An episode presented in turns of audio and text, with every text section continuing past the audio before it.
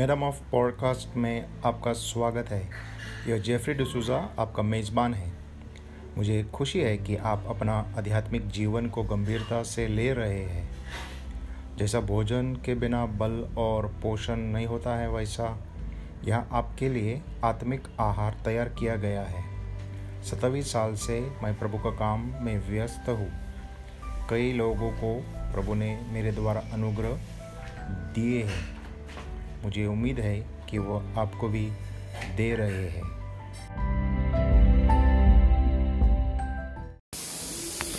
आज का एपिसोड में आपका स्वागत है। आज का विषय प्रभु परमेश्वर का भय है।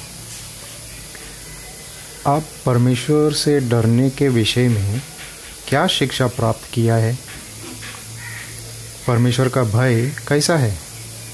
परमेश्वर का भय क्यों आवश्यक है?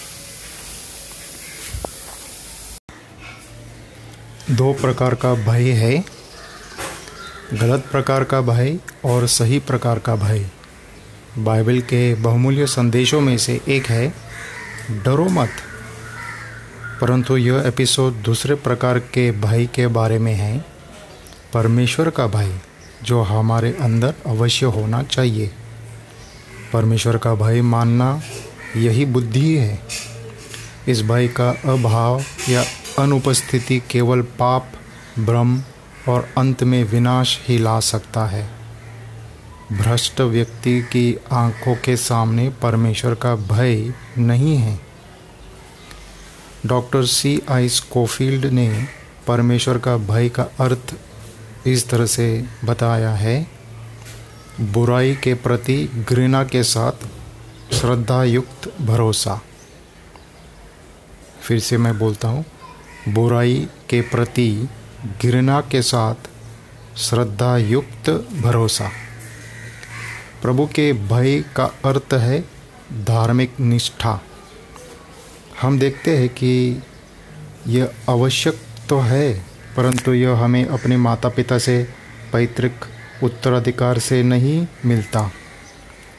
बच्चों और बड़ों को यह भय सिखाए जाने की आवश्यकता है। जिससे प्रत्येक पीढ़ी परमेश्वर का भय मानना सीख जाए। परमेश्वर चाहता है कि हम सभी उसका भय माने, क्योंकि यह भय हमें चौकस जीवन जीना सिखाता है और यह हमारे जीवनों के लिए एक प्रभावशाली, प्रेरणादायक शक्ति का कार्य करता है। कौन सी प्रेरणा हमें परमेश्वर से डरने के लिए प्रेरित करती है? पाँच छः बिंदु है, मैं सुनाता हूँ। परमेश्वर की पवित्रता हमें उससे डरने के लिए प्रेरित करती है। परमेश्वर की महानता हमें उससे डरने के लिए प्रेरित करती है। उसकी अच्छाई हमें प्रेरित करती है। उसकी क्षमा हमें प्रेरित करती है। परमेश्वर के आश्चर्यजनक कार्य हमें उससे डरने के लिए प्रेरित करते हैं और आने वाला न्याय हमें प्रेरित करता है। परमेश्वर का भय आवश्यक क्यों है? आराधना के लिए आवश्यक है, सेवा के लिए आवश्यक है, पाप से हमारी रक्षा करने के लिए आवश्यक है, अच्छे शासन के लिए आवश्यक है। यह बात आजकल की सरकारों में देखने को नहीं मिलती। यह न्याय करने के लिए आवश्यक है। यह हमारे मसीही जीवनों को पवित्रता में सिद्ध करने के लिए आवश्यक है। हर इन बिंदुओं पर आप सोच के समझ सकते हैं। अगला बिंदु है, परमेश्वर के भय के परिणाम क्या है? इससे प्रभु को प्रसन्नता होती है। यह परमेश्वर की संतान पर प्रभु की करुणा को और अधिक बढ़ता, बढ़ाता है।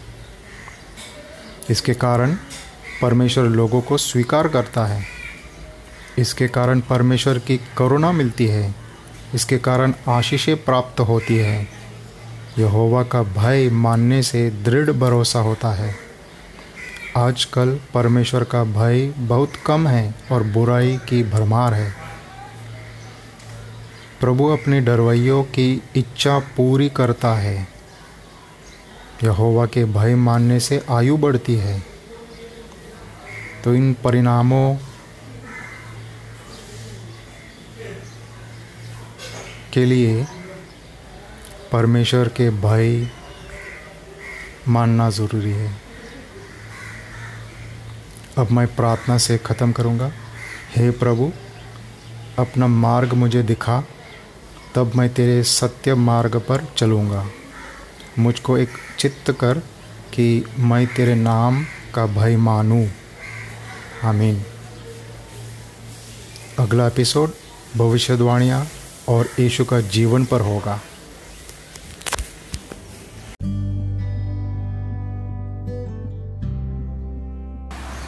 इस एपिसोड को सुनने के लिए धन्यवाद। मैं आशा रखता हूँ कि आज का एपिसोड से आपने कुछ सीखा है। यदि आप फेसबुक पर है तो आप मुझे जेफरी डॉट डसूज़ा वन पर पा सकता है और वेब पर मेरा वेबसाइट है J E double F number zero S T E double L A dot W I X S I T E dot com slash C O L A B O U R E R S और आप मुझे ध्वनि संदेश भी छोड़ सकता है। अगला एपिसोड में फिर से मिलेंगे।